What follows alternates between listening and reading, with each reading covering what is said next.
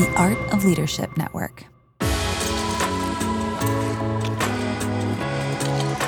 Welcome to the Carey Nieuwhof Leadership Podcast. It's Carey here, and I hope our time together today helps you thrive in life and leadership.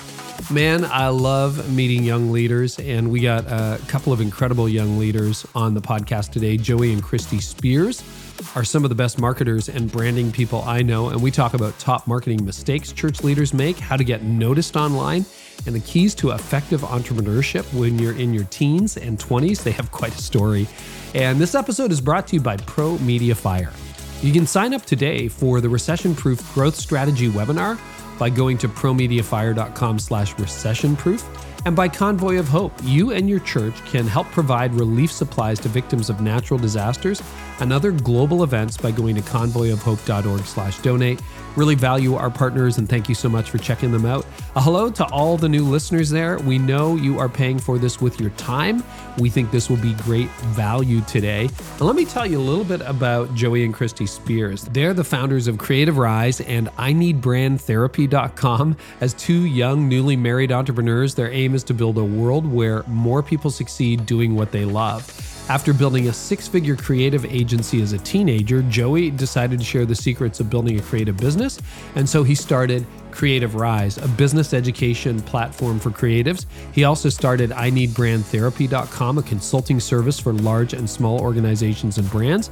Today, he's a brand strategist, marketing consultant, and communicator. Christy Speers founded a thriving destination wedding photography business and now shoots commercially for large companies such as La Croix for LaCroix for all you Americans, sparkling water, and Anthropologie. She's the co owner of Creativ Rise and the co founder of a nonprofit, Compassion Causes, that brings clean water to Nicaragua. We talk about all that and more. I think you're going to love it. Research from Harvard Business Review found that during a recession, firms that cut costs faster and deeper than rivals actually don't flourish. And businesses that boldly invest more than their rivals during a recession don't always fare well either. The study revealed there's a sweet spot with 9% of companies growing during a recession, and the key is your strategy. That is why Pro Media Fire wants to invite you to the Recession Proof Growth Strategy webinar this month. The event is free and for businesses, for nonprofits, and for churches, it's going to be particularly helpful. During this webinar, you're going to learn how to discover your sweet spot to thrive, discover the growth hacker framework to grow online, and understand how technology can help you save money and grow you. So you can sign up today for the recession proof growth strategy webinar. Simply go to promediafire.com slash recession proof. That's promediafire.com slash proof. And what are you doing to really help people around the world? Like, what are you doing personally? What are you doing at your church?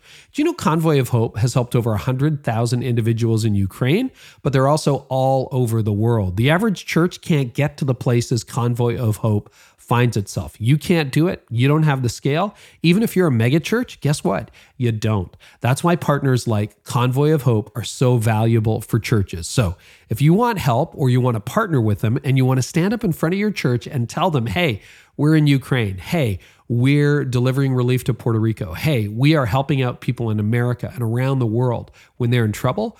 Go to convoyofhope.org slash donate. They're fantastic people. So go to convoyofhope.org slash donate and check it out today. Well, I'm so excited you're with us today. I love listening to podcasts. So whether you are at the gym, on your bike, in the kitchen, or whatever you're doing, maybe you're sitting in a hammock enjoying the last fumes of summer and fall. Uh, here's my conversation with Joey and Christy Speers. Joey and Christy, welcome to the podcast. Thank you. Thanks for having us. Appreciate it. Do we get uh, a backyard cookout like Karen got? No, we're going. We're going to a restaurant. Sorry, that was my favorite part of that episode. She's like, "Oh, you got. Oh, we got to get out there. Our family's out there. and We got ribs." Well, Toni's Toni's out of town, and like basically, I got like steak. That's it, or chicken, or something. That's all I got. So kind of called Thanks out. for having us on. But we'll So take glad it to be dinner. here. Hey, it's been a long time in coming, and um, you know I'm really fascinated because a lot of young leaders listening to this podcast, and you guys I find incredibly inspiring. So I want to back up, start with your stories, and then we're going to talk about entrepreneurship. We're going to talk about getting noticed online, branding, which you guys both specialize in, etc. But Joey, I'll, I'll start with you. Um, we've known each other for what three or four years now. Probably. Yeah, probably a year and a half before COVID. Yeah, So a year and a half probably- before COVID. It's yeah. funny how it's just sort of like Yeah, ADBC. like- yeah. Oh, right? absolutely. Uh huh. Yeah. Okay. So good. So, uh, and I know I know some of your personal history, but you didn't fit in well at school. Uh, like you found the traditional education system. By that, I'm not talking about university. I'm talking about kindergarten. Right, like way back when it was challenging, and you started your entrepreneurial journey early. So, if you could unpack your story, and then I want to hear yours, Christy, as well. Okay, yeah, um, we could do a whole episode, I'm sure, on this, but didn't fit in well, like you said. Uh, early age, um, ADHD diagnosed. A lot of people throw it around ADHD now. I'm like, I, I'm an OG ADHDer, like actually diagnosed. I remember sitting in the the room with a with a doctor when I was so young. So ADHD, uh, processing issues. That's a really interesting one. So my brain does not process information certain ways very well um, which is fascinating as I learned that. And then uh, a couple different small learning disabilities, which, yeah, set me up to not have a great time in the traditional education path. So, How did that show up? How did that manifest? um, high energy, Just ask his mom. Yeah. high energy. When does this uh, kid turn 18? yeah, Right? seriously. Can we get rid of him? um, really social. Uh, and so I think naturally being really high energy and really social, going into an, an atmosphere where I I didn't fully, you could say, keep up at the same rate other kids kept up. I would fall behind, and my only way to kind of stick in uh, socially or whatever you say is maybe get myself in trouble. So that's probably how it showed up.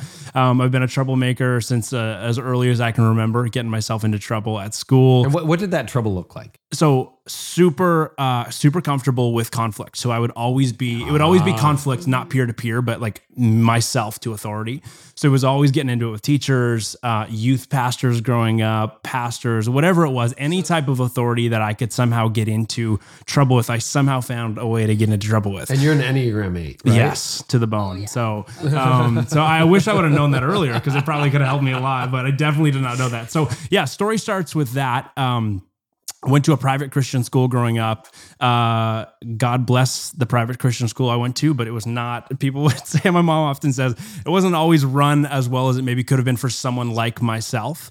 There wasn't in that private sectors and maybe not as much attention for people uh, that have different needs, educational needs than than some other people. So I feel like from a young age, I kind of knew, hey, I don't enjoy education. I love school. I love going to school, friends, sports be on the sports team until I got kicked off the sports team type thing. But I loved being in that atmosphere. Um, but yeah, it was always something that I knew was not going to be, you know, a, a, a path that I would continue down looking at post secondary school and stuff. So, um, yeah, ended up going into grade eight. Terrible kid, terrible track record. That's the word that got me my entire life. Oh, your track record this, your track record that. Walked into my first day of grade eight. Um, got put in a class with a teacher that threw a chair at me the previous year. We did not have a good relationship. Oh, your And- teacher threw a chair at Yeah, you. it was- did not have a good relationship. And I remember she walked in first day of grade eight, and I went, man, I last year I got to push through. Uh, I'm so excited to get on to high school. Hopefully, it's going to be a fresh start for me. Hopefully, I can reset my track record. And I remember she came in, read a bunch of names off a piece of paper, and said, "Hey, if you uh, just had your name read out, please pick up your chair. You're going to be going out to a portable outside. You have a new teacher." And we were like, "Oh, interesting." Um, so it was kind of like a bunch of the bad kids and a few other kids that got lobbed in with us had to go outside of the portable. Our school got some new portables, and I walked in. There's a gentleman sitting there, never seen him before. He was a brand new teacher to the school, and he called kids up one by one calls me up and uh, he looked at me and said, Hey, like my name's uh, Mr. Norris. And uh, he said, Do you know what these are? And he held up a, a little package of papers. And I said, Well, uh, yeah, I know what those are. And I was kind of embarrassed about it. It was my individual education plan, so my IEP. Um, so traditionally, it's everything you can't do. Joey can't do this. He can't process this way. His ADHD forces him to act out like this, right? Um, and he just looked at me and said, Hey, man, you don't know me. I don't know you. But what I know about these papers are, and what I've heard about you through your track record, because every teacher in the school has told me about it today in our morning staff meeting before school started.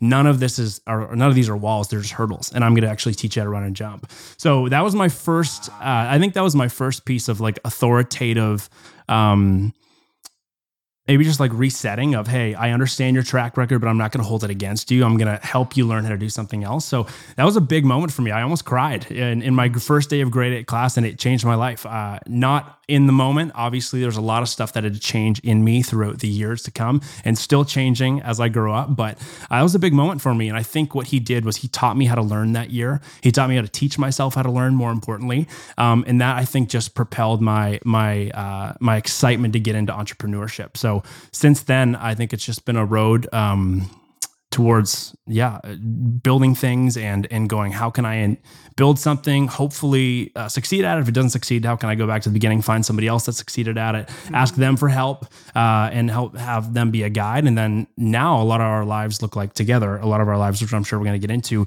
is kind of then reaching back and going, how do we help other people figure out how they learn and how can they help you know build themselves things too. So that's how the entrepreneurship stuff started. Um, Boy, I feel like we could spend the whole yeah. hour on that, which Yeah. is fascinating. So I want to pick up the entrepreneurial journey in a minute. Christy, I want to hear about your first decade or two of life. I imagine it was not quite as dramatic as, as Joey's, was it? Well, I'm an Enneagram six, so the fear Ah. of authority was strong in me. So a little bit, a little bit different. Uh, Yeah, but yeah. I'm the American, so I'm sitting between two Canadians. I'm American. Uh, Uh-huh. Born Chicago, moved over to California when I was just a baby with my family, and they started. Uh, they planted a church. So my parents are uh, church planters from the very beginning. It's all I've ever known is being a pastor's kid, which. Honestly, and actually, probably surprisingly, I didn't hate. Uh, actually, had a great I, experience. I with want that. to talk about that just to connect the dots. Tell people who your parents are. Yeah, so uh, my parents are Ray and Carol Johnston, um, pastors over at Bayside Church in California. Yeah. Huge, huge mega church, very effective, very powerful. One of my good friends ended up there recently. Mark Clark is now there. We love him. We Oh, love him. How can you not love Mark? I mean, my gosh. I bet you another kid who really struggled in school. I got to talk to him about that at some point. Probably. Yeah, I, I would think so. I would You think could so. draw that parallel, probably. You could probably draw that Funny. parallel. And one day you'll end up on a podcast. Okay. Yes, yes, yeah. So yeah, grew up in Yeah. Mm-hmm. California and uh, went to school. Didn't have any teachers throw any chairs at me, but had a had a it's a pretty great good time. experience. You missed out. yeah, I had a pretty good time in school. Um, but yeah, graduated university and uh, kind of was always flip flopping what I wanted to do. I almost went to law school. Um, worked in a law firm for a little while, but actually went completely the opposite direction and got into the creative industry. Uh, so I became a wedding photographer. Did that for five years, uh, shooting weddings all around the world. So got into that and brand photography and that whole What was attractive about law to you? Honestly i so i studied business in school Mm-hmm. and really loved it um, but went into a law class a business law class which is probably about as dry of a law class as you can Oh, yeah. probably get Contracts. and I had the driest law professor you could have ever had. And for some reason, I was excited to go to class every day. And I was just like, man, something in this is so interesting. And I think, and maybe this is also attributes a little bit to our entrepreneurial journey, is that I love arranging things to make it work and fit and actually move forward. And I think that's a mm-hmm. little bit of law. You're taking pieces from stories, you're taking past law and you're putting it into the present and you're kind of arranging things to fit and work. Yeah. And I think that piece and like the interaction with people is what I just loved. So solving problems, figuring out how to move forward. I think that's what just what interests me. And then I went and worked at a law firm and I was like, oh wait, never mind. Never mind. This is, this is not for me. This is not for me. Uh, law firms are particularly interesting uh, Absolutely. species. Absolutely. But that is a, like a hard right or a hard left. I mean, you end up going from law, which is kind of buttoned down, into Yes. Mm-hmm. creative photography and an entrepreneurial journey on your own. What? Why photography? Yeah. So I, it was actually not an accident that I started it, but I um, started a nonprofit with a friend and we were drilling wells down in Nicaragua, having a blast. And that was like, okay, this is what I'm going to put all my time into. And I just graduated university.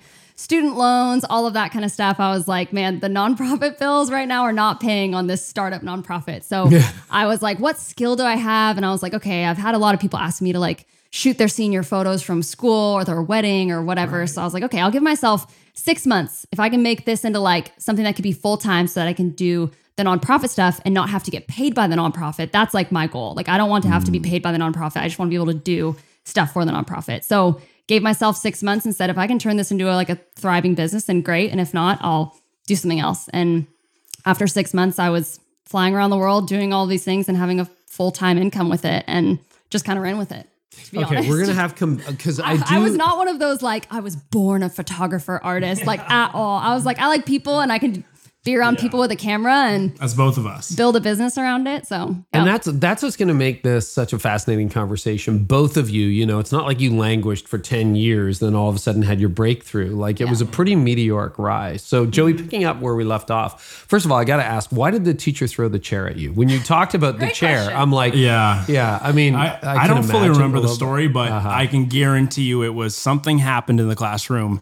No one was going to take a stand against the authority. So I was like, great, I'm in. Put me in, coach. So that was me. I was like, if anyone needs to step in and, and do something to oppose the authority that I thought was being abused, whether it was or not, I think that was kind of my role. So um, yeah, I don't know. I, I, yeah, sure the I'm sure she remembers. knows. Yeah. And and just out of exasperation, frustration, she chucked a chair at you. Yeah, or- or- those those like typical blue, you know, the blue chairs Oh, yeah. with the metal Yeah. legs. Yeah, Uh-huh. of those. Yeah, I, can picture yeah. it. Did she make contact? Uh, yeah, it, it, there's another guy named Brad in my class. We both got it and got it thrown at us. So Wow, wow. yeah, it was Love a it. Great couple crazy years. So, uh, you know, I've been reading uh, 10 Years After Everyone Else, David and Goliath by Malcolm Gladwell recently. And one of the arguments he makes, which I think is interesting, if you look at the number of highly successful people, CEOs like Richard Branson, you know, uh, like, I'm going to get the math wrong, but something like a third of them are dyslexic. And the usual narrative is, oh, I succeeded despite my dyslexia. And the the spin that Malcolm Gladwell puts on it, who we also had on this podcast, was uh, he says, well, what if it was because of?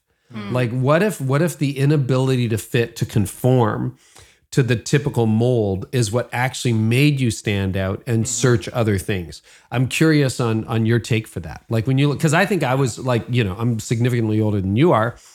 Uh, but I- you know, I probably am ADD. I don't know about HD, but ADD for sure. Um, and I've had had friends who are med- doctors sort of say yes, yes, this is true, and uh, and uh, you know, and and again, I was an okay student. I wasn't a great student. Once I hit university, I kind of found my my lane. Uh, but like, yeah, I kind of propelled me. Like, I'm not going to work for other people. I'm going to do something on my own. Like, how did that impact your entrepreneurial journey, or can you see the the dotted line or the straight line? Yeah, of course. I, I think it's probably a lot of things, and I'm sure Malcolm could could nod his head to that and give a lot of uh, educated examples on why it's a lot of things. But for me, I love the quote, and we've all heard it. You know, the pain of your past is your fuel for the future. Um, and I think if I look at my past, the story we were just talking about, where my grade eight teacher said, "Hey, here's your IEP. Do you know what this is?" I said, "Yes." Um, I think what he taught me was he taught me how to break my track record that year. Um, and and really, if I was to put that into a business uh, objective narrative, I would say it- he kind of taught me how to rebrand. Um, he taught me how to rebrand myself personally. And I think if I look back to what I do now and I go, okay, why do I do what I do now? And why am I so excited about it? And why do I feel like it comes so naturally to me? I think it's because that was really my only option. It was like I either learn how to rebrand or I would follow what my principal said. Oh, you're going to be in jail by the time you're 17, right? So it was like, oh, he taught me how to rebrand. So now I look at life. I feel like that's now shaped my worldview. And so everywhere I look, every business venture I get into, all the churches we work with, or organizations, or friends, even just in conversations, it's I'm always looking at it from the perspective of how can we re-identify whatever this is to create a brighter future. So I think maybe I got a taste of that earlier than some people and call it self awareness, maybe just due to the situation and, and that guidance I had from him. And, and my my parents are phenomenal too, so they've Yeah, always yeah. been been big fans of me, pushing me on despite all of the circumstances that they were thrown. Uh, so yeah, I, I- it's probably a mix of a lot of those things, but I think it's it's that critical moment that I had that had such a large buildup of pain it allowed me to see a brighter future for the first time in a long time. And i think i think that has yeah propelled me to i think be optimistic about creating that for myself and then helping other people create that Do you think or do you agree with the possibility that had that teacher not shown up, you could have been headed for prison by 17? probably really? well i, I That's just reasonable. Yeah, I I was never I never was doing stupid things in terms of like oh drinking and drug. Like I never got into that stuff. I was always very like self-aware on what I was excited to do in life and what I was definitely not going to do. I always had pretty harsh do's and don'ts, but the yeah, the ob- the objections to authority i think is is one of the strongest parts of my personality and i think it it had such a dark side of that for so long because i wasn't really aware of it nor had a care on how to handle it properly um, so yes i'm sure it would have gotten me into a lot more trouble than than i've than i've gotten maybe myself just into resisting arrest. Like maybe that's just what it would have been for. Like, not actually doing anything wrong. It would be resisting arrest. yes so yeah Okay. So entrepreneurship. You were really young when you started um, you know, not the side hustle, just a job. You didn't you didn't go and, you know, uh, work at a corner store or most of the, you know, got a job at camp. I think you did work at a camp, but you know what I mean? There's sort of a path for a teenager. Yes. Your path was really different. What happened and when did you start? Yeah, so I um, got to the age, you know, 12, 13, where you're starting to get a little bit more independent. And I'm a big extreme sports guy. So we used to do a lot of stupid things, uh, jumping off bridges into water, you know, cliff jumping, lots of skiing, snowboarding, skateboarding, all of that fun stuff, biking. And I remember I was always the kid going, well, somebody has to take a video of this because it's either going to work or somebody's going to get hurt. And either way, it's a great video, right? So I was always the kid who was like, oh, I'll film it and then I'll do it and then I can pass the camera to you, you can film it. And so I think I started shooting videos and it was all video, no photo, all video hardcore at probably 11 through 13. I would come home, make a video or two a day. Like it was all I wanted to do was create something and, And take it for your friends, take it and show my parents, take it, show my grandparents, take it and show my friends' parents and scare the daylights out of them. Because like, what? My kid jumped what on a bike, you know? and I think over time I turned 12, 13 and people started saying, wow, I saw the video your mom posted on Facebook that you made have you ever thought about maybe doing a video? Could you shoot a video of this for my business? And I would go, oh, totally. So as the 13 year old, I'm running around with a little backpack of camera gear um, on a very cheap budget camera, you know, set of equipment, and I would start making videos. And what I learned was, um, wow, I can actually help people solve problems. You know, they they're coming to me with this type of problem, and I can fix that for them. And that was for someone who was always told you can't do anything, you can't do anything, you can't do anything as a kid.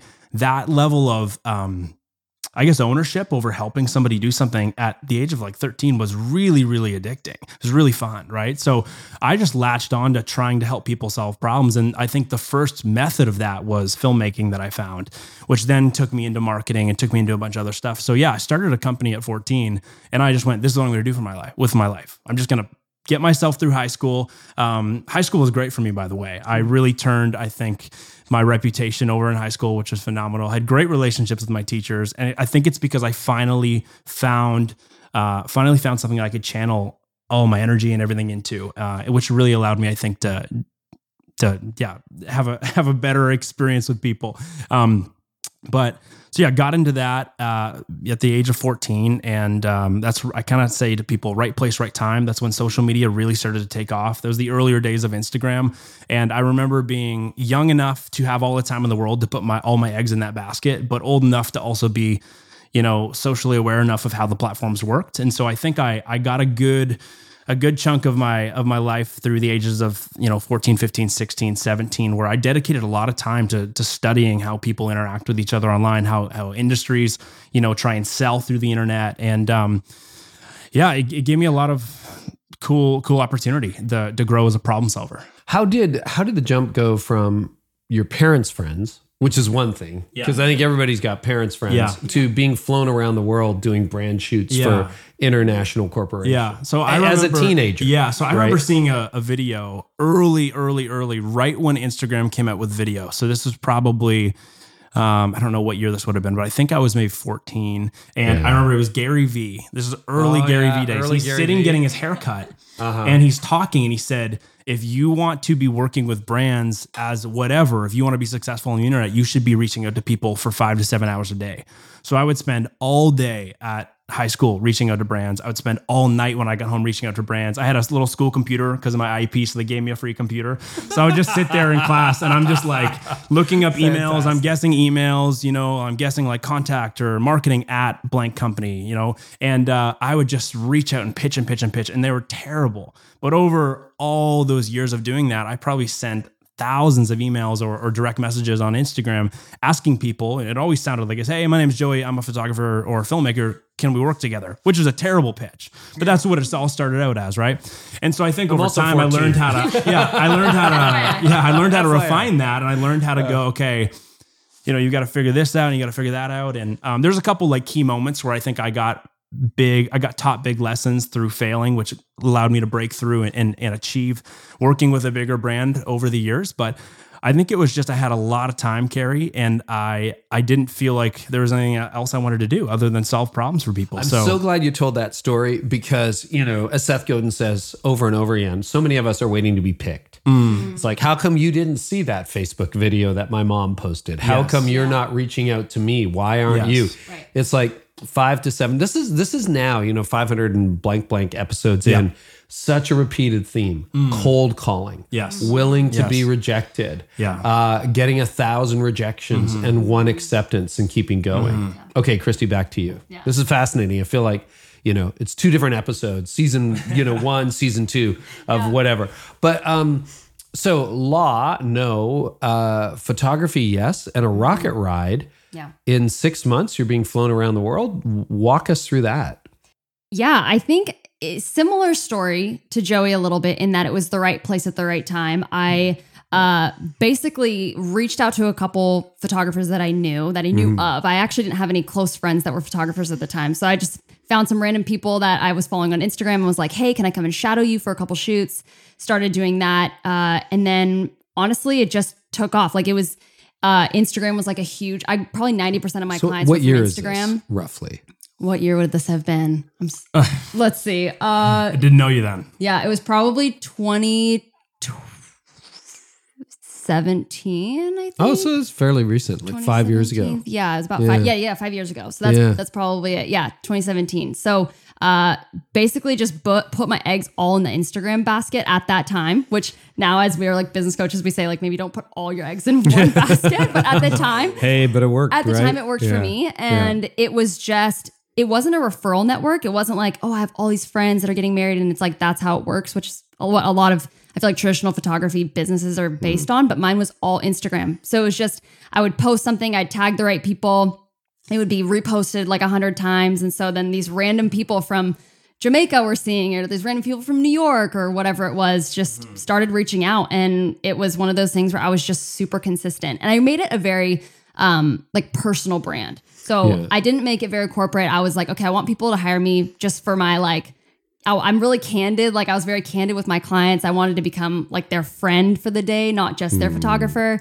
And so I think a lot of people really resonated with that. And it just, yeah, ended up snowballing. And it's almost hard to pinpoint exactly what did it. But yeah, I just tried to like make She's it as personal as possible and would just consistently chipped away and it just kind of took off. So I know the strategy changes about every 14 minutes on Instagram, etc. Absolutely. But um, talk a little bit about the because both of you have initiative. Both of you, you're not sitting there going, "Well, I took a picture. Where's the business coming from?"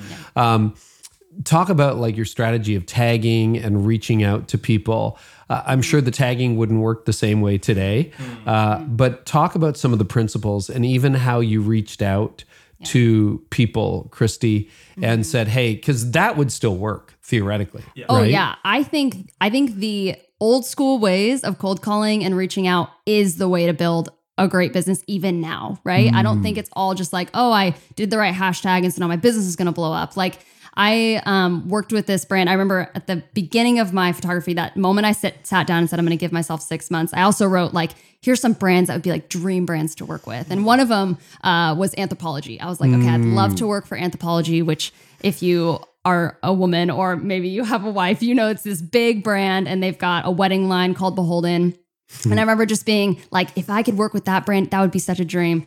And I remember I was shooting a lot of brides that were were wearing their dresses, and so every single time I would tag the Beholden brand in every single post where there was a bride wearing that dress. Even though, oh, but then it was like a beholden dress. Yeah, so if they all, yeah, these brides were wearing this dress, and so I'd constantly tag them. I'd be posting on my story if I was at a wedding, being like, "Oh, I'm so excited to shoot this beholden dress!" Like I just kept like pounding on their Instagram door, Uh-huh. essentially.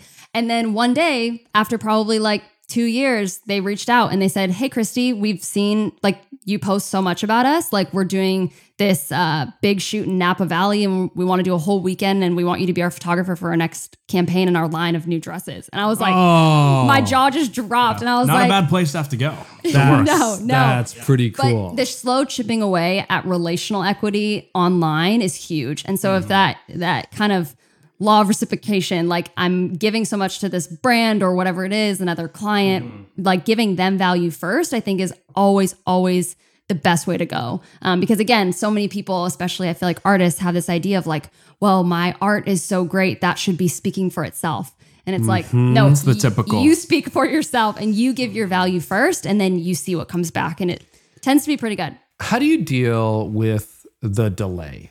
I mean, it's funny. People think I'm sponsored by Big Green Egg, and I've tagged them probably 500 times, and they've never reached out to me once. And if they did, I'm like, hey, that's my hobby. Like, okay, you want to send me a free cover? That's awesome. Like, that'd be great. But like, I'm not going to go about becoming a barbecue guy. Yeah. But this was your career. So, how do you deal with the fact that you have been appropriately, and I would assume with some level of emotional intelligence, tagging this beholden dress from Anthropologie Mm-hmm. for two years, dead silence, nothing. Yeah, yeah. Were you disappointed, or you're like, no, I'm playing the long game, or how? What, I, what was I never self-talk? in a million years thought they would ever reach out to me. Okay, Joey has a okay. natural confidence inside him. I feel like I have a natural He's like, oh, yeah. skepticism. So I was pleasantly surprised. But I think to deal with that, I think it's having multiple irons in the fire. I think having Hmm. so many things that you're getting excited about that could happen that the delay doesn't matter because each delay is going to be a different amount of times that something's hopefully clicking. Yeah. every frequently, right? It's all Something's staggered. something's happening consistently because you are pursuing so many options. That's why when we tell people they're trying to work with brands, we're like, great, reach out to 10. Like, don't just reach out to the mm. one, reach out to 10, and hopefully one will work, right? Right. So you didn't put it all in the Anthropologie basket. No, no. But it ended up clicking and that was great. But then there's other brands that I was tagging all the time, never heard from them. So it's kind of mm-hmm. one of those things mm-hmm. where sometimes it clicks and sometimes it doesn't. So I want to talk before we we uh, move on from personal narratives. But you did love being a pastor's kid, Yeah. and that is such a rare story. yeah. You Yeah. have a vibrant faith, a great relationship with your mom and dad today. Mm-hmm. What were some things that went right Oh, that's in a your great childhood? question. I think there's two different things um, at play in not having a negative experience when it comes to being a pastor's kid. Obviously, not, not everything was perfect by Oh, sure. far, but I think there's two things at play. One was our church, like my parents both came from non-Christian homes, like not just not just like oh they went to church, but it wasn't a big part of their life. It was like they got like persecuted for their faith when they became Christians, like from their family. Hmm. Like they were not, it was not a supported thing at all. So they didn't grow up with like the, oh, the Christian family does this. It was kind of like, I remember them telling us that they sat down with some of their Christian friends and they're like, so being a Christian and like having a family, like, what does it even look like? Trying to get like tips and things. So I actually think that was such a positive thing because there wasn't this sense of like expectation on us because I, I didn't even know what my parents' expectations would be on us with that. And I hmm. think the way they brought that so much into the church culture, because I think a lot of people feel wounded by the church as a pastor's kid. Not even, mm-hmm. maybe they have a great relationship with their parents, but for some reason the church felt like it was pulling them back. Mm. And I feel like Bayside and like my family and the way my parents are wired is very much they it's not a church that like holds you back it's really trying to push you forward. Hmm. And that's very much their mentality especially my dad. He has such like a dreamer mentality a visionary mentality maximizer that i felt challenged in church rather than like needing to be buttoned up. Like hmm. i think that's where a lot of times it goes wrong with pastors kids is that they feel like oh you're not allowed to say that at church or you're not allowed to wear that you're not allowed to do this. And i felt like at church it was almost like we're being challenged and pushed and like what's possible for you in your life that I felt like I had to like show up and get excited and be like moving forward because things were moving and shaking in my church. so really cool. it wasn't this traditional like stuffy church uh, experience. And so I think that was one key piece in that it being a positive experience. And then secondly, like my parents make it like so easy to love them because they just try so hard with us and they never I never felt like I was second to the ministry. Like I never felt like I was like in the background and we kind of got the scraps of my dad's time. Hmm. Like he made it he did everything he could to be at every like baseball game, soccer game, whatever it was, some dumb play we'd be in, he would be there. He would fly back early from a conference or he'd every single time like if I called him right now and he's in a board meeting, he would pick up. Like hmm. 100% would pick up. So I think when you have that, like, my, I, I just, I've always viewed my dad as my dad, not my pastor. So I think that was like the biggest two components to having just a normal relationship with your parents that you actually love. Joey, you've got a funny meeting story too involving LAX. How the two of you met. Yeah. Oh, so it's comical. you want to you want to tell us? Give us the uh, nutshell version of Yeah, it. It's so- just fun. I was flying uh, home from Los Angeles. I was going. There was a there was a season of my life between probably uh, 18 to 21 where I was going to LA quite a bit. Had some clients there, and I was in some business masterminds and different communities out there, which was so helpful for me. Um, and I was flying home from that one time, and I was in the LAX airport security line, minding my own business, totally alone. Uh, but I kept walking past this girl. I was like, "Oh, that's the most American-looking girl I've ever seen in my life." Most I still, don't, I still don't know what she that doesn't means. fully know. I don't really know how to describe that, but um, I was like, for some reason, she just looks really American. And I kept noticing that. And that's it's always a funny part of the story. But all of a sudden I'm standing in line, I'm pushing my my backpack through the uh, the TSA little section there. And um, I get a tap on the shoulder and I turn around and it's the American girl. And I went, oh my gosh. And she said, hey, like, is that a camera bag? And I said, yeah, it's a camera bag. She said, oh, I'm a photographer. Are you a photographer? I said, yeah. We conversed for like 10 seconds about it. And then I said, well, I'll show you the bag on the other side because it's gone. It's already in the machine, right? So we got to the other side of security. I showed her the bag really quick, and um, we kind of just exchanged. I said, "Hey, I I bought the bag in uh, in Kira, New Zealand, uh, Kira, Australia, not New Zealand." And I said, "I have no idea where you can buy it, but I know what the bag's called. Let me look it up and I'll send it to you." So I sent it to her on Instagram, and we kind of just stayed in touch, really loosely, really loosely for another maybe six six ish months. Um, and then I was back in LA after that, uh, about six months later, and she was in LA as well for something, and we went on a hike, and the rest is history. So pretty crazy, yeah. It's wild to think about. Never know who you meet in the airport. Yeah, Yeah, Did you I just don't let wa- her tap anybody on the shoulder anymore when we're in the airport. Yeah, that's my one and only camera bag. Do you think he was the most Canadian looking guy you'd ever seen, Christy? Absolutely. I still don't know what being looking like American is, but I'll take it as Uh-huh. a compliment. It is definitely a compliment. Yeah. So uh, you've got a burgeoning career. You've got a, a successful career. The two of you meet. You get married, and then you did something that I think is very, very rare. You kind of merged your businesses. okay, so Carey, we actually merged our businesses within like two weeks of dating. Three weeks. Whoa. Like- okay, so I got the chronology wrong. Within a few weeks of dating, Yep, basically. we started dating February 11th of 2020. Um, I did two trips, uh, three trips from uh, from February 11th to uh, March 12th. I did three trips down to see her. So Border Patrol was going, "What the heck are you doing? Like you were just here three days ago. What are you doing?" So it was a crazy time. I was just like, "Oh, I'm going to the beach."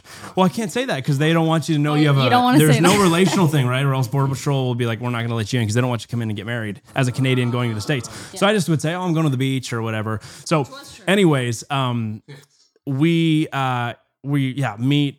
I knew we were to get married ASAP. Took it a little bit longer, but uh, COVID hits and we were both you could say leaders in our in, in our different respective creative industries. I was in the brand world commercial space she was in the wedding space at the time. And uh, all these people start freaking out because they're all service providers who are losing their jobs right? And so uh, i thought i had some solutions. She had some great solutions. And we had we both had different communities in those spaces and we brought them together. Um, and at the time i was running Creativ Rise which is what we what 85% of what we do now. And she had just started this thing called home team where she was going we're all at home let's be a team let's get online each day and talk about these things Yeah, I basically went online and said, like, okay, I know everyone's freaking out. This is at the very beginning. Like, they had just locked us down. And I was like, okay, Mm-hmm. I want to use this time to ramp up. Like, I don't want this to be like we're all taking our time off. I want to actually use this to like grow our businesses in this time. Who's with me? And within like 24 hours, we had like 1,500 people on an email list. Like, that's so excited. insane. yeah it was crazy well i was telling how- her i'm like you don't understand how insane that is because it was her first that time I was doing like, we're something just like gonna that do this 'Cause for free. Like, we're just Yeah. gonna like host these people, bring I'm on like, if you could have guests and- that, you would. So that's like how Uh. I'm thinking. So, anyways, we start doing things together, and uh, I, this is very controversial, I think, for a lot of people in in the in their own marriages. Um, it was one of the best things we could have ever done for our relationship because I think it forced us to have crucial conversations or critical conversations, even if they were about Yeah. work. It forced us to learn how to have confrontation in a healthy way and understand each other's conflict styles quickly and how to take a back seat when the other one needs to lead and how to, you know, vice versa, which is something we both needed to learn because we were both fiercely independent and and very solo. We're flying solo. So it was it was really good, I think, for our relationship. COVID lockdown happens. We didn't get to see each other for five months. So we've been dating for three weeks.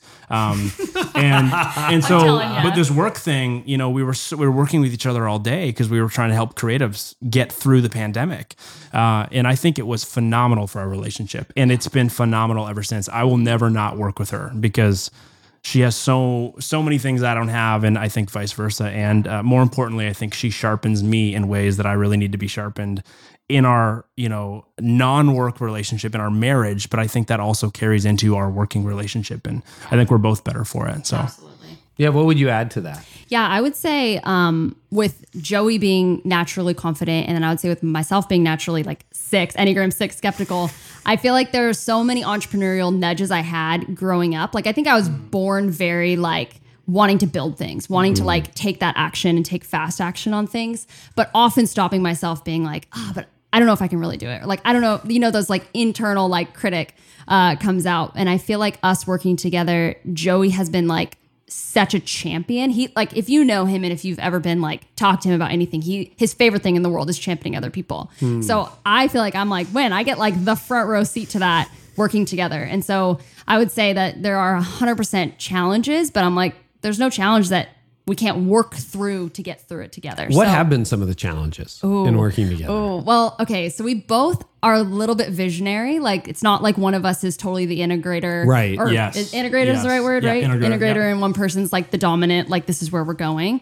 So I feel like we have butted heads more than a fair share of times on kind of direction of things and things like that. But So break that down. How do you get through that? Mm-hmm. yeah. Because I, my parents worked together, and I always, Toni and I, my wife and I, we met in law school, and I said we could never work together, and now we're working together, but it's working Yeah, out yeah. great. Yes. So I'm like a real student of this. There's a lot of people who are like, I'm working with my spouse, and there's a lot of people who are like, I don't know whether I ever could. So what? Yeah. What are? I, have got a good answer for this. Go this. for it. Okay. Carey, you you did a whole series on the Enneagram at Connexus. Uh-huh. That was, I think I've told you this. I think I told you that. This is one of the first times we've probably interacted. I think I came up to you after one of those services. Yeah, I think but that's around the time we that met. that entire series changed my life because up until then, and still most days, and I have to be checked on this. I think that the way I view the world, the Enneagram Eight way, is the only way to view the world. Oh, that's right. correct. It is correct. That is correct. So then, Uh, when you marry a six and work with a six every day, I think we bet we butt heads, and I would say my my fall in working together is probably more often than not thinking that my way is always the right way. Well, this copy it has to be this way because I know it, and then she goes, "Well, I know as well." And I go, "Well, no, you're wrong." But then I go, "Wait, no, she's not wrong." You know, so I think. There's probably a lot of micro examples of that, whether it's about podcast content that we're writing for our podcast, whether it's about uh, you know the the the way we visualize a new product that we're building you know you know eh, the way we treat people who work on our team like there's so many different things where we naturally just have different worldviews that shape the way that we interact with those with those subjects so So I got to ask this. Yeah. Because you're still young and yet you haven't burned out or anything like that in Mm-hmm. the years of wisdom. How do you not, how, how do you get open to a different point of view, Joey? Like, why do you not just try to steamroller Christy, which is a typical Enneagram 8 thing, which as an 8, So- a fellow 8, I Yes. can relate to. Yes. I'm a good steamroller. Yes. So phenomenal steamroller. She is so great at stopping the steam train. So she's she's probably a lot of a lot of uh, what would be able to stop me. So I would like to say, oh, I'm I'm, I'm able to see it in myself and I can pump the brakes. But Yeah. no, she uh, there's just a lot of times where she'll give it to me straight and say, hey, you said this. That's not how I know you wanted to say it, nor how you think you should say something like that. And you know, I, I need to check you on that. And I go, oh, okay, I can, I can kind of take that back. So she's a great, uh, she's a great companion to help me temper the things I need to temper, and also cheer on the things that I need to be cheered on for. So I think it's a lot of um, it's a lot of push and play. I've definitely messed that up a ton of times. That's like a daily thing for me, you know, where I'm going, ooh, I could be a little bit softer there, or I should have said that softer. Um, it's been so helpful. She's been phenomenally helpful in helping me learn how to how to not always be right. well, I, I love eights because I'm always like they're not afraid for confrontation, and I actually and I don't know what this is if the enneagram has any info on the six, but I feel like I'm not afraid of confrontation and especially with him. And so mm-hmm. I think I love it because I can come to him and be like, hey, we need to work this out. And it seems like we just vibe in that. So I think that that's been hmm. really, mm-hmm. really great. And I think a lot of it is checking your ego at the door, which is very hard for me. I think I, uh-huh. I love validation. So I think when we do have those like conflict oriented conversations, when it's something on my end and it's like, oh, this didn't come up to par or whatever it is, I think it's such, and it's still such a learning experience. But I realize a lot of our like arguments around work are just surrounded by my ego rather mm-hmm. than something that's actually like wrong between us working together. Mm-hmm. So if I can check my ego and go, okay, best idea wins, not best person wins, then I go, okay, we mm. can actually move forward and have a thriving business. And a great something great about her personality is I think I'm always right, but I think a lot of things that I think I'm always right aren't, aren't actually right. They're just maybe the quickest thing. And I think I'm, I'm such a let's just keep going. If I can just keep going and keep the momentum up, we're going to succeed somehow. And there's probably a lot of truth to that. But I think uh, where she comes in, she'll go, well, why don't we slow it down and let's talk about that? And I go, well, no, no, no, you're just wrong. so I think I think her personality He of going, well, why don't we nicer go way. on a walk for 10 minutes and talk about this? Yeah. That's so that's been one of our favorite things to do when we feel like we're getting into some kind of conflict about work. We're just let's just go on a walk. We live in California. It's always beautiful. Yeah. Let's go on a walk outside. And I think her her natural, you know, inclination to slow things down and slow down conversation, slow down conflict to actually find a great answer rather than just finding the, the quickest answer, which I think deep down is probably what I do most often. Yeah. I don't find the right answer all the time. I just find the quickest thing. Um, that's just so it's been really helpful and something that I can take into I think a lot of areas. Well, life. and a credit to both of you. I mean, you're young and you were both successful in your own right.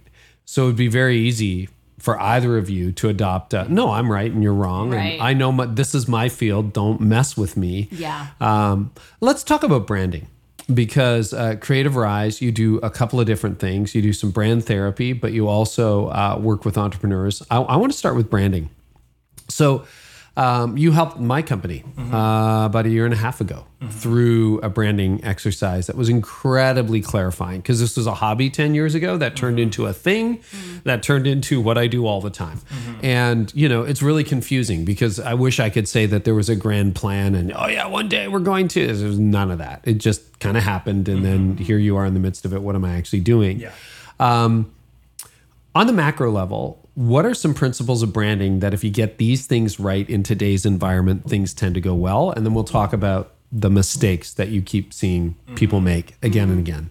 Yeah, that's a great question. I think there's so many things that we always uh, look over when it comes to branding because branding is as we've defined and we've told you you know we, we walked through this with your team and the exercise it's just how you're experienced right? It's everything. It's not just your logo it's not just your colors not just your fonts it's it's everything. It's how someone feels when they interact with a piece of text uh, the podcast meeting you in person it's everything. So i think some some fundamental stuff that um, you do really well and, and other brands that do well do is it's not about you. The Carey Nieuwhof company, the Art of Leadership Academy, whatever it is, it's not about Carrie. It's about the people you guys serve. And I think, yeah, it is. Well, and I think I think that's where a lot of people go wrong is is they think, well, the brand's got to be about me. I've got to somehow make it about myself. And personal brands specifically, they really struggle with this. And so I think if you can get really clear on, um, I always start with problems, right? Because the only reason why you exist as a company is to solve a problem of some sort. So I think a brand, if you can center your brand around a common evil, you know, if you can really associate yourself with an evil, uh, something you're up against in the world. That's what we talked about in brand therapy when we did it with you guys. Is a lot of entrepreneurs go, well, I want to push away from problems because we just have solutions and you know we're good and everything we do works. We don't want to talk about all the problems in the world. But I go, no, no, you've got to really, really get close, draw near to the problems that you see in the world. If your company was a person and walking down the street, what things would it look at and go, ah, doesn't have to be that way, Yeah. you know? And how can we do something about it, right? Um, and so I think if you can shape a brand around that, start with a problem and then go, okay, now what's our methodology? How do we design a methodology for people to interact with and experience in order to help them take them from A to B? And then I think uh, the last part of any good brand is just the result, right? How do we reverse engineer how do we you know um, make sure we get the outcomes we want for the people and how is that a very clear pillar of our brand not only do we get people there but we also talk about it i think that's one of the things we talked about with you i was like carey you should really talk more about the people that are you know having success through the leadership academy or pre-leadership Yeah. academy through the podcast like talk more about the results people are getting right so uh, I think those three things make up a brand story. It's what's the problem, what's the methodology that your brand is going to be built around in order to the vehicle that's going to take them to the solution, and then what is the solution? What what happens to their lives? You know, what what do they experience? How does life change once that when they've interacted with that brand in some capacity? So, I think those three things are really fundamental, and those are the foundations of any really really great brand. If you can get really clear on that, I think the rest is uh, puzzle pieces that just seem to be uh, easy to find on the table. Christy, what are some of the um, branding mistakes you see companies make over and over again? Oh yeah. I mean, I think the main one, and Joey touched on it, is having it be all about yourself. And I think that manifests in a lot of different ways. A lot of people will just talk about their founder. A lot of people talk about like, oh, here's why we started our thing, and it's not others focused. I think that can also come in ways of just talking about your services. And this is a huge problem in marketing is people just talking about what they do right? Mm-hmm. It's even if they're talking about the solution, they're talking about it in a way, in a service oriented way, rather than an others focused transformation way. So I think as soon as you can go, and, and I think when we're saying it's about others, it doesn't disclude you. Like when we did brand therapy with you, Carey, one of my favorite parts of the entire brand therapy was when you actually started tearing up because you were talking about why you started it in the very first mm-hmm. place. And you're talking about your heart for young leaders. And you're talking about your experience of somebody else, I think, scholarshiping you and your wife into going to a conference, being able to actually learn and move forward. And you were choking up. And I was like, this is the coolest thing to see the heart of mm. why someone starts something. Mm. So I would say your brand needs to also connect with the heart of the why and the mm. why being so important and so crucial to everything that you do. And when you get the why right and you get uh, the pieces of like the methodology down, and you can then align your whole team, I think that's when branding and marketing and all that stuff becomes fluid rather than disjointed. Because I think a mm-hmm. lot of teams feel very disjointed. They feel like, okay, the social team is like talking about this because it's a trend. And then we've got the people that are actually doing the products in this side, or we have like the pastors on stage talking about this, and everyone's disjointed. Everyone has all their different opinions, and nothing is moving forward in alignment. And I think great branding and great action on branding and branding is when everything's actually aligned, which is why we do what we do. Yeah, and you know, it's so mission driven, which should resonate with most of the leaders who Yeah. listen to this podcast. And it's so funny, you know, I, I, I hadn't thought about it from branding perspective. The reason I started this podcast was a very similar vibe to why I'm doing what I'm doing now. Mm-hmm. You know, it was I I was starting to go onto the speaking circuit. You'd be in a green room, you know how it goes. You have these amazing conversations with uh-huh. people, and I would always leave going, Oh, I wish my staff could have heard that. I wish the elders could have heard that. Sometimes Yeah. I wish my wife, I wish everybody could have heard that. Mm-hmm. Yeah. And, you know, I'd been a podcast listener for years and I thought, well, I'm just going to try to bring those conversations to the world. Yeah. Mm-hmm. And that's part of what makes this tick. Like you and I, we have spent a lot of time together off mic. You mm-hmm. know, in California, here in Canada, uh, on the road, etc. And I'm like, I want to bring this conversation to the world. Yeah. And that's fun, but that's a problem to solve, right? Right, Exactly, yeah. Right. And so if you're thinking about, and if you don't have a problem to solve, do you ever have that where, uh, you know, you're dealing with a leader and they don't even know what problem they're solving?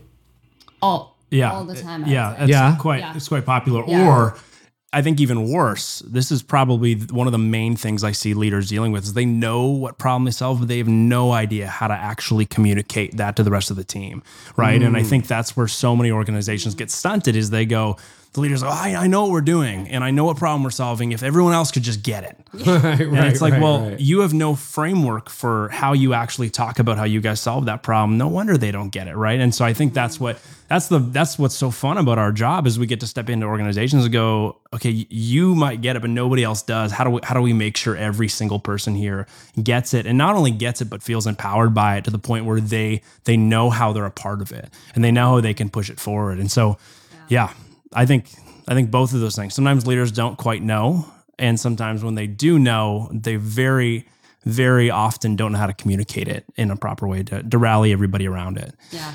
So when you think about, uh, because we have a lot of church leaders and a lot of the business leaders who listen to this are involved at their local church. So we'll just pick on the church for a minute. When you, we, if if the church had a a marketing or a branding problem, and I know those are separate things, how would you define it? It would be like, oh, if I could just like stroke of the pen, change this in most churches I'm seeing, what would that stroke of the pen involve? What do you wish churches would just get and change?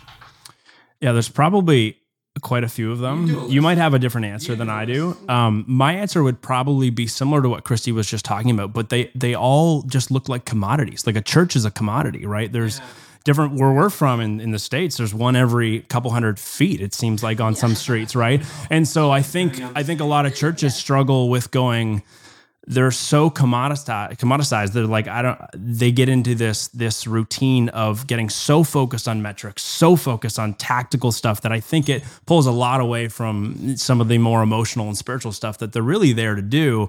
But i think it all stems from the issue of looking the same as everybody else because they don't know how to communicate maybe why they're different. And the way you communicate why you're different is communicating well, why you exist right? And i think a lot of churches don't know how to talk about why they exist they just talk about what they do right? I'll ask a pastor i'll say so you know, why do you guys do what you do? And they said, well, to build disciples.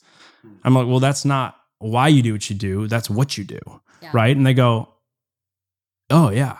You know, and they go, well, is that a problem? I say, yeah, you've got to have something a little bit, a little bit more, a little bit deeper, maybe that, that's more inviting for somebody. So a great example of that would be if, you know, you get up on stage in, in the morning and you're preaching and you say, Hey, welcome to church. Or let's say you're a greeter and you're getting up on stage or whatever, um, you call that person that gets up and welcomes people and they go hey welcome to throwing this is a random church name uh, that actually used when we did this this teaching for the art of leadership academy. This is not a real church or it's probably a real church but not one that i'm referring to. Hey welcome to gateway church. Uh, we're so glad you're here. At gateway church we have multiple services. We build disciples and we've got a good kids program. We're so glad you're here. Enjoy the service versus somebody getting up on stage and saying, Hey, welcome to Gateway Church. We totally exist. Everything you're going to see in the next hour and 15 minutes is because we fundamentally believe that a relationship with Jesus changes your life, can change the foundation of your family, and can create a brighter future. And so we just want to invite you into that. If you're if you're new to that, welcome. If you're, you know, you're old to that, you've been doing that for a long time, welcome. We're so glad you're here. Those are drastically different communication styles talking about why they're there that morning. And i think people in the in the congregation are going to have radically different responses to that. And so that's an example of somebody talking from the stage. But i think when you actually break that down on a micro level across social platforms across uh, you know events uh, anything that a church does it creates a lot of confusion when you don't know how to talk about why you exist that's probably the number one. It's a little bit of a long answer to get there. That's probably the number one thing that I see churches doing wrong. And that bleeds, if I can go a little bit deeper, that bleeds not only that it doesn't a lot of churches might have that figured out on the top level, but they don't know how to actually communicate that to everybody in the organization to a point where they can then communicate that externally. The biggest thing about a brand is a brand, the best brands in the world are so clear internally, all the way down to the guy who sweeps the floors, that externally it just comes off so, so uh, full and, and you can experience it in the full, right? And I think that's where a lot of churches have problems. The, the pastor knows what's going on and he knows why they exist, but you know, if you work your way down the chain, call it, um, people don't know how to communicate that. And I think that's where the the experience for people across the board gets broken. Well, and you end up with churches talking about themselves Yeah. a lot. Yes. Well, when you don't know how to talk about why you do what you do, because why you do what you do shouldn't actually be about you. It should always be about the other person. Absolutely. And so Yeah. when you don't know how to talk about why you do what you do, you talk about what you do, and and that's Yeah. not great. you know. Christy, what would you say to churches? How would you wave the magic wand and change the marketing? Yeah, yeah. So I, Joey and I are actually talking about this uh, a little bit earlier, but I have like this. I don't know if it's a bone to pick or something, but there is like there's a trend where people follow trends to a T. So they go, okay, we need like a new marketing strategy. So we're just going to follow whatever the next big church is doing, or we're just going to follow what Elevation is doing, or Hillsong, or whatever it Ah. is. And it's it's this like almost replacing um like using Tylenol on something that needs surgery, right? You're like you can't just slap a great filter or a good line a good ad copy that you basically like copy and pasted from somebody else or a sermon series title, whatever it is. It needs to be coming from why you do what you do and why you're there. And it's not I think I think the Tylenol aid of well if we can just get enough attention with something that looks cool the problem is that might bring people in the door but it's not going to keep them you'll have critics rather than a real congregation, I think. Trends seem to have really accelerated on social media lately. Everything from, I don't even know what to call it because I don't do it. I just see it on my feed all the time. But you know, where you're using some movie soundtrack or whatever, and you're just kind of voicing over top of that.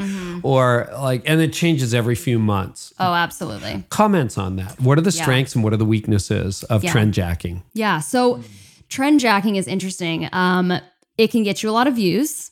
It can get, which some people would say, hey, there's no bad press. Like getting enough attention mm-hmm. is great. However, I would say, look at your metrics. So if you're just getting views, Right. great. But if it's not actually turning into, if you're a business clients or if you're a mm-hmm. church, continued attendance or whatever your metric is, Baptisms, yeah. whatever it is, small groups, etc., then it's fluff, right? Views are fluff. And you want it to be something that your your inherent brand and everything is so aligned that if you get a lot of views, but it's not the right thing you're talking about. Well, we talk about this sometimes with people um, who've blown up on TikTok recently, and he says, well, this one girl posted this like crazy uh, video where she was swimming with this whale. It was almost like National Geographic like. She got like 20 million views, but the rest of her account was about something else, so she didn't get any followers. Hmm. So it's like you can get hmm. views, but if you don't get true followers of your brand, of your company, whatever it is, then it's fluff, in my opinion. No, that's a really good point because the videos show up on my feed all the time. And you're like, I know this one guy who like did a drum solo and got like 6 million views or whatever. Wow.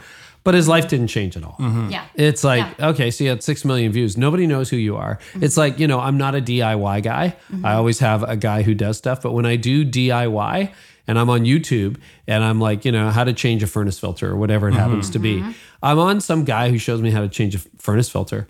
But like, I don't subscribe. No, I don't, exactly, yeah. I don't start. I'm not his best friend. I don't buy his product. I'm like you, you, you, and you. You help me and nine million other guys who don't know how to do anything. It's a one-way relationship. It's a one way Yeah. relationship, and I think we forget that as leaders. So I think that's the key right there. I think when churches uh, really try and buy into the trends, and I'll even just pull back for a second. If you do not have a really clear, we call it a brand identity, so internal Yeah. characteristics of your brand that you can live externally.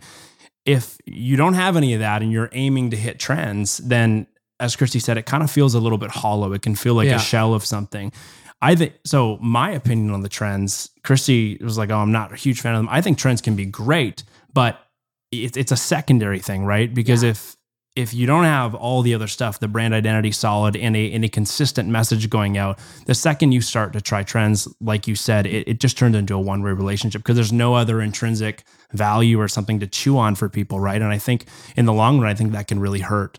Uh, that can really hurt. And it's a huge waste of time. It's a huge waste of a church budget to put somebody on, hey, go find trends for six hours a day and it never does anything for you, you know? So, mm. yeah. Yeah. Oh wow. No, that's really good. And you know, that kind of morphs nicely into the other thing I wanted to talk to you guys about, which is really you coach a lot of young entrepreneurs in the digital space, whether that's photography, but people who are trying to make a living online. Got a lot of those people listening right now. And they tend to be under 30 or definitely under 40. Mm. They tend to have some kind of traction, but they're trying to build traction. And that's another recurring theme on this podcast that I love coming back to. A lot of people want to be known online, but they don't have anything to be known for, mm-hmm. right? In other words, I don't actually know what I'm doing. So, talk about the work that you do with young entrepreneurs and the masterminds that you run. What are some keys to actually developing something meaningful and successful online? Yeah, great question. So a lot of the people that we work with are very left-brained, very creative, uh, and so what we do is we just try and help them engage the part of the right brain that they don't engage often, right? So some of the tactical stuff, um, and I think I think it kind of comes down to that. One of the biggest things that I think when people when we see people really take off and do well, whether it's people we're watching from afar or the the tons of people that we get to actually guide, the people who do well are people that really really fundamentally finally understand how to be a problem solver. And we've talked about this a ton on the podcast. I've used that word a ton, but um, I feel like I've got a book in me somewhere down down in my future about that. But I think it's when people go, okay, I'm trying to make it. And yes, if you're going to be known for something, you want to be known for for being against something. Well, I'm against this problem, right? Carey, you're against you know leaders being underdeveloped and burning out. out, You know, you're un- you're you're against leaders on ruining organizations or Yeah. because they're, they're underdeveloped and they're they're under supported. All of that stuff, right? That's what you're against. And so I think when we see people, whether they're photographers, social media strategists, you know, social media managers, filmmakers, graphic designers, all the people that we help across the board in that underneath that kind of creative um, one label that we throw on it. I think the yeah the the big thing that gives people momentum is they finally go okay I'm not a creative I'm a problem solver I'm not a photographer I'm someone who shows up on your wedding and captures your the best day of your life in the way you want it to be captured so you can relive it every day of your life Yeah. and So you look what at is the photos. problem for a wedding photographer? That's a great example. The problem bad is- capture. There- so there's a lot. There's the the very there's different types of problems, right? There's external problems, there's internal problems, there's philosophical Oh, yeah. problems. So it's like the external problem for a wedding photographer would be, well, they don't have wedding photos, right? So you got to hire someone to come give you your wedding photos. Yeah. The internal problem might be. Um, I'm I'm actually worried that I'm not going to be able to connect with my photographer on the day. Therefore, I'm going to feel uncomfortable in front of the camera, and therefore, my wedding photos are going to be something I look back on and go, I look really uncomfortable. I don't enjoy these photos. Yeah. That might be the internal problem, right? And then the philosophical problem could be something that's a lot deeper than that, you know. And so I think when you start teaching these very again left brain people some of these more tactical um, approaches to things like that, uh, yeah, it can get really cool, and they get really excited because they go, "Whoa! I'm not just showing up and clicking a camera. I'm actually completely revolutionizing how this bride is going to feel in the moment of all these photos. And if I can make that bride feel so." cared for and comfortable, no matter what the photos actually look like, she's gonna love the photos for the rest of her life because she just sees the moment when she looks at them, right?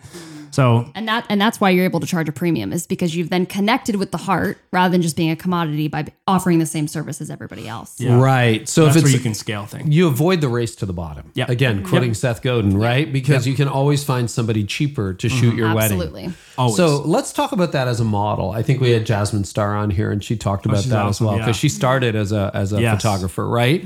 But there is a race to the bottom, and that's true with all services. Like Mm-hmm. you know, well. I'll do your wedding for less. Great. Well, I've got an uncle who has a nice DSLR and he'll shoot the wedding for free. Classic. Right? Classic, Always classic stuff. So when you're char- I don't even know what it costs to shoot a wedding these days. What's a what's a high end number to shoot a wedding these days? Oh gosh, well it can go it can go astronomical, but I would say like a i- in California maybe like five thousand dollars would be like you have a nice wedding photographer. Definitely not the top top. Top Yeah. would be more like eight nine. Okay, so let's say it's eight or nine thousand dollars to shoot your wedding, and I'm like, well, I know somebody who can do it for four. What do you say?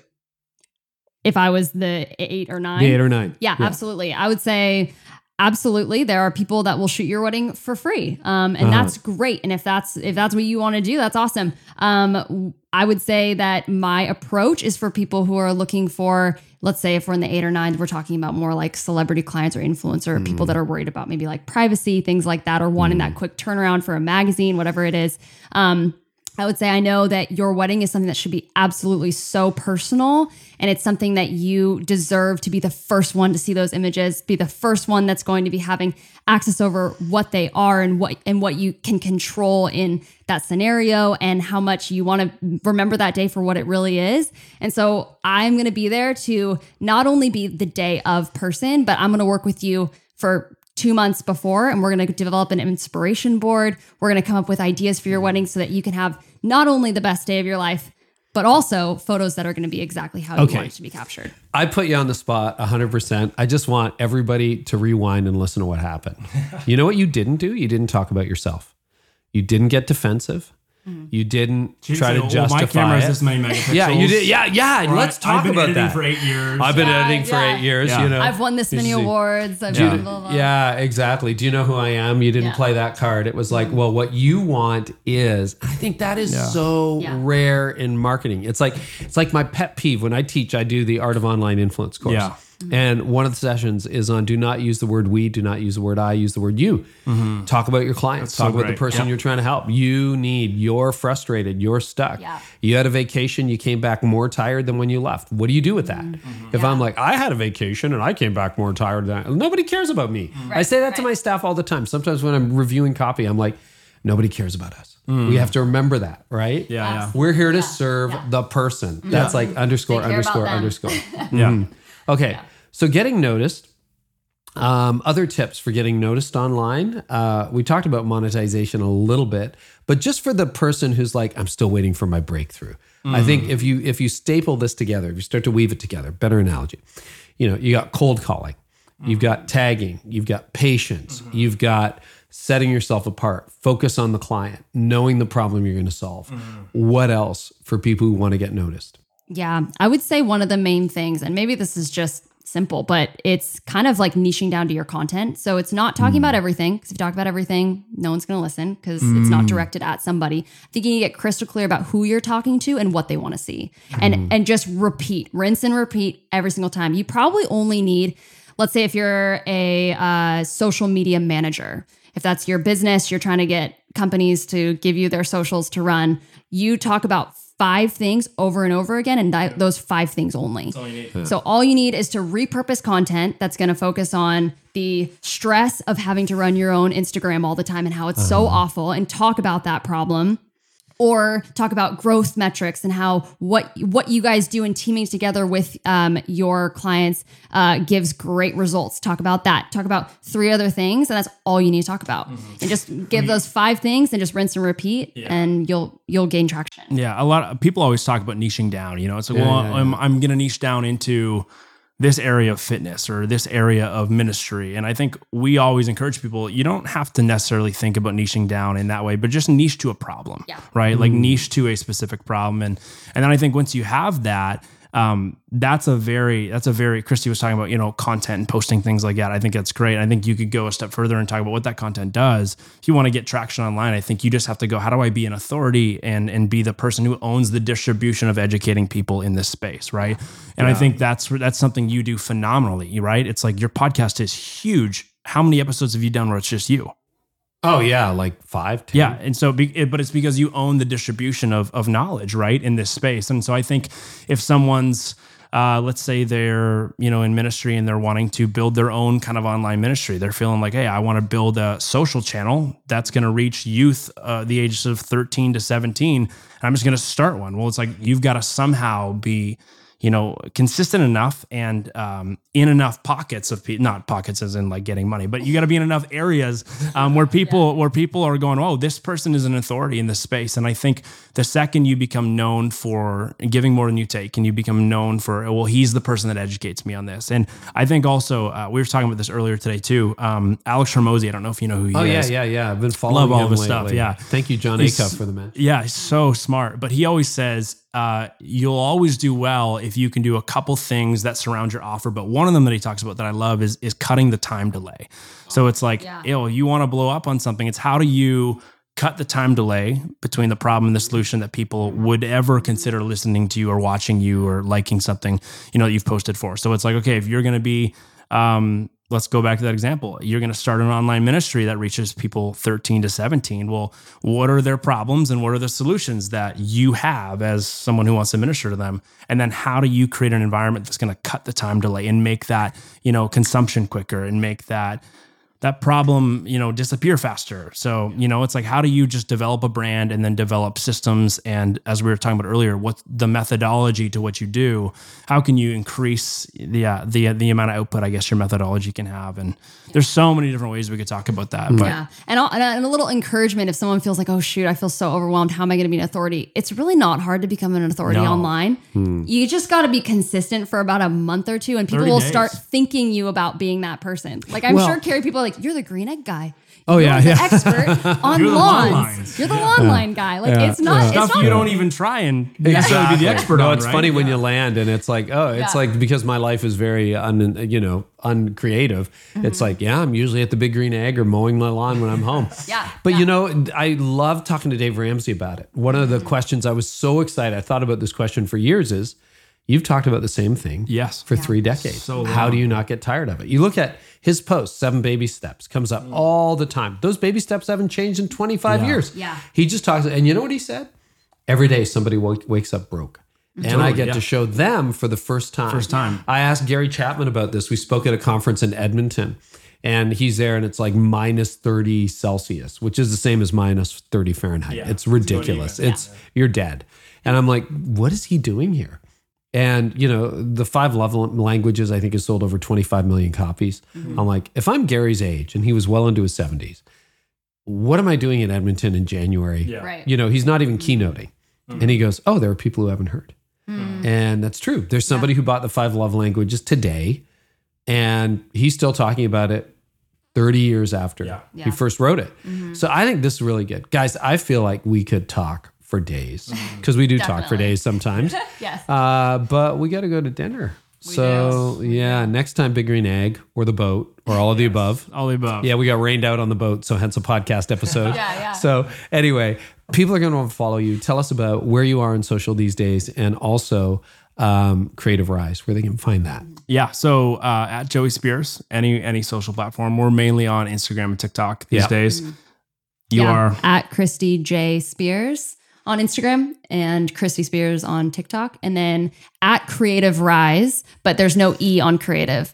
Uh, which because, is of, because of a domain battle. It's a, that's a story for another day. It was a domain thing. battle I had for a Uh, while. yeah, but at Creativ Rise. Um, but yeah, if you, all social platforms. Yeah. yeah, all social platforms. Awesome, guys! Thank you so so much. Thank you. Yeah. Great convo. Thanks for having us. Well, I know a lot of you are young leaders, and so I want to keep bringing you young leaders on the podcast. Every time I ask Joey how old he is, I'm like a year or two ahead, and uh, that's that's so great, man. I love people who accomplish a lot early on in life. And if you want more, we got show notes for you, including transcripts and all the links mentioned in the episode. You can go to careynieuwhof.com slash episode 524. Thanks to our partners, Pro Media Fire wants to help you get recession proof. Join them for the recession proof growth strategy webinar. Simply go to promediafire.com slash recession proof. And you and your church can help provide relief supplies to victims of natural disasters and other global events all over the world go to convoyofhope.org slash donate and they want to make you the hero as the local church leader and obviously help people in need next episode we've got chad veach he is zoe church lead pastor and best-selling author and we even talk preachers and sneakers here's an excerpt Hey, listen, my only, my biggest beef with this is just please don't ever try and be a celebrity pastor. Hmm. Like if you're going for that, if you're going for celebrity, something is something is clinically wrong with you. Like I'm okay if it just lands in your lap and it's like, like I, I was a youth pastor for 15 years in in in in in, in 10 of it was in Seattle, and I loved to pastor high school students. So I'll never forget going to cafeterias and you know somehow you you you're drawn to the ASB president or the captain of the football team or the basketball guy and I'm okay with you reaching influential people. I think everybody does. I, it's such a to me it's such a God-given grace.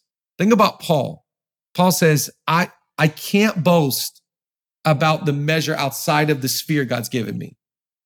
But what God's given is supernatural. I didn't earn it. I didn't deserve it. God's given me a grace. He's given me an influence. This is my meta. This is my sphere. And it's so sovereign. And I think that I'm okay with that. I'm not okay if you going like, I want to be close to celebrities. I want to be famous. Pastor and famous don't go to, it's not our aim. We're It's a really good episode. Also coming up, we got Brian Koppelman, Jon and McRae Acuff, Chris Anderson from TED Talks. Who else have we got? Annie F. Downs coming back, Patrick Lencioni, and a whole lot more. Thank you so much for listening. And if you love this episode, please leave us a rating and review. We read them all the time. And because you're the kind of awesome human that listens to the end of podcasts, I got a free gift for you. Maybe you're a blogger, a podcaster, an author, or a communicator, and you're wondering, how do I get to my dream audience? Like, how do I get them to notice my message? And then once they notice your message, how do you get them to take action? Well, I share all of my secrets on how to build an influential online presence in a free mastermind that will show you exactly that. What you can do is check it out at influencekickstarter.com. To register for free, simply go to influencekickstarter.com. You can register for free, and I hope it really helps. I so appreciate you. Thank you so much for listening, and I hope our time together today has helped you thrive in life and leadership.